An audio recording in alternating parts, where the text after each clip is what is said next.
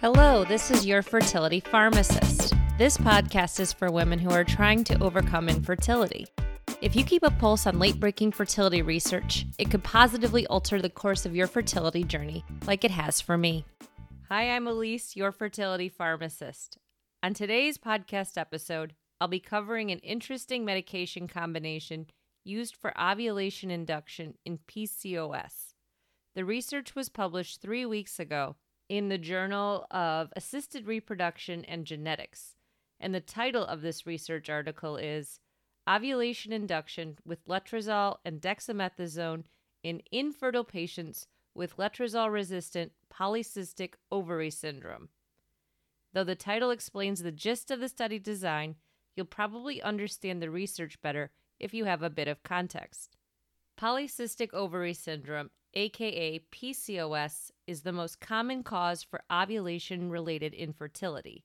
With PCOS, women often have high levels of androgen hormones as well as irregular and infrequent menstrual cycles.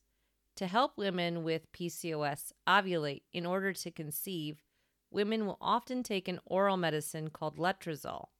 There are many different dosing strategies using letrozole for ovulation induction, which I explained in detail in September 2020 in podcast episode 19.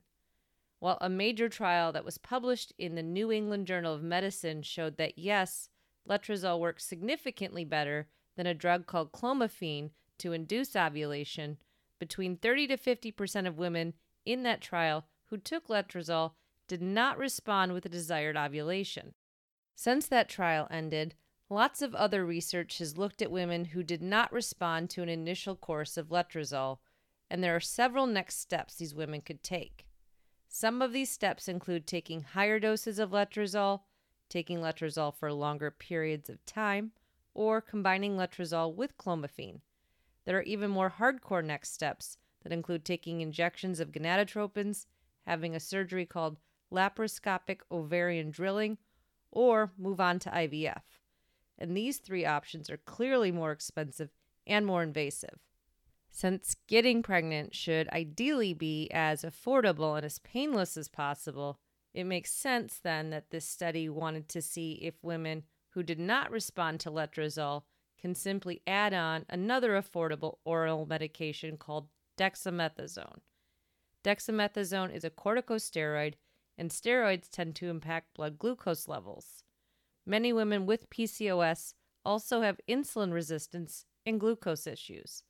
So, even though the authors note that they have, in practice, used higher doses of dexamethasone, in this trial, they presumably chose to study lower doses of dex for safety reasons. Hopefully, this is enough of a background, and with that, I'll tell you how this study was set up. Taking place at the Mayo Clinic in Minnesota over three years, 2019 to 2022, this was a retrospective look into the medical records of all infertile women ages 18 to 35 who had PCOS, letrozole resistance, and were trying to induce ovulation by adding dexamethasone to letrozole. They found 28 women who had done 42 combinations of dex and letrozole fertility cycles which isn't a ton of women or cycles. However, the electronic health records had a lot of detail, including baseline glucose tests and assessments of partner sperm quality. It's worth noting that none of the patients in the trial used donor sperm. All of these women had taken letrozole up to 7.5 milligrams by mouth for five days. If the women did not have a dominant ovarian follicle seen on an ultrasound, after taking that letrozole, they were considered resistant to letrozole. These women then repeated five more days of 7.5 milligrams of letrozole and added on a half milligram of oral dexamethasone for seven days. If thereafter women had a dominant follicle seen on ultrasound, they were instructed to use ovulation prediction kits for timed intercourse. If the woman and her provider agreed, the woman could also inject human chorionic gonadotropin, aka HCG, to use with the timed intercourse or with intrauterine insemination.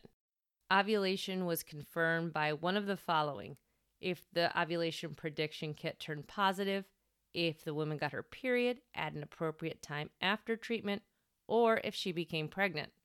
Women who were pregnant were followed out to giving birth, which counted after a baby was delivered that was at least 22 weeks old. Now that you've heard the gist of the study setup, let's get into results. As mentioned, the study looked at 28 women with letrozole resistant PCOS who did 42 total cycles of Dex plus letrozole, which for brevity going forward, I'll call Dexlet. The vast majority of these women were white, their median age was 30, and their median BMI was also 30, which indicates obesity. No women reported side effects from taking Dexlet. Most women did one or two Dexlet cycles. 80% responded, while 20% did not. The major difference between the responders and the non responders was that the non responders had a longer duration of infertility of three years versus the non responders having just one year of infertility. Worth noting, though, there was also a trend towards the non responders having lower levels of an androgen hormone, which for short is called DHEAS. 22 of 28 women's partners had normal semen analyses, and for the six with missing data, five had proven fertility, which, though it wasn't explained, I would interpret to mean that those men had previously conceived. Looking beyond the 80% who responded to Dexlet ovulation, 20% of those women gave birth after a Dexlet cycle. And cumulatively, 32% of these women went on to give birth. There's more I can share, and it's going to go in the show notes. You are armed with the information needed to think about what these results actually mean. First, this was a fairly small study, and it didn't even have 30 women in it. It wasn't powered to detect a lot of potentially important differences, like whether or not the lower DHEAS levels seen in those non responders, if this was important. The study also didn't test glucose levels so we don't know for sure if the low doses of dexamethasone impacted blood sugar in those women who were likely predisposed to glucose intolerance. Most importantly, it's hard to tease out if the DEX part of Dexlet actually helped. The women potentially might have been responding to taking letrozole for a longer period of time. The authors acknowledged all these weaknesses. They even noted a January 2023 study out of China that suggests that putting women on 10 days of letrozole improves ovulation for PCOS with letrozole resistance. It seems like it'd be easy to improve on the current study by testing more women who are letrozole resistant with PCOS and having one group that takes just letrozole for that longer period and then having another group that takes Dexlet. The authors didn't mention whether or not they looked for women at their clinic who had done the 10 days of letrozole alone but it would be an opportunity for them to follow up on this paper, plus publish one more time. The rates of giving birth in this trial were similar to the ones seen in the New England Journal of Medicine, and the women there were not considered letrozole resistant. So, based on this info, the authors concluded that adding DEX to letrozole increased ovulation rates. However, since this small study lacked a useful comparator arm, I'm not so certain. I'd go so far as to say, sure, add dexletrozole. It likely won't harm and could possibly benefit women with PCOS who didn't respond the first time to letrozole. More research is needed, but this isn't a bad take two before moving on to more expensive and invasive infertility treatment. With that, it's time to wrap up the episode.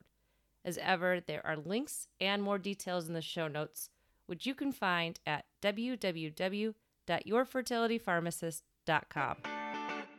This is Your Fertility Pharmacist. Thanks for tuning in.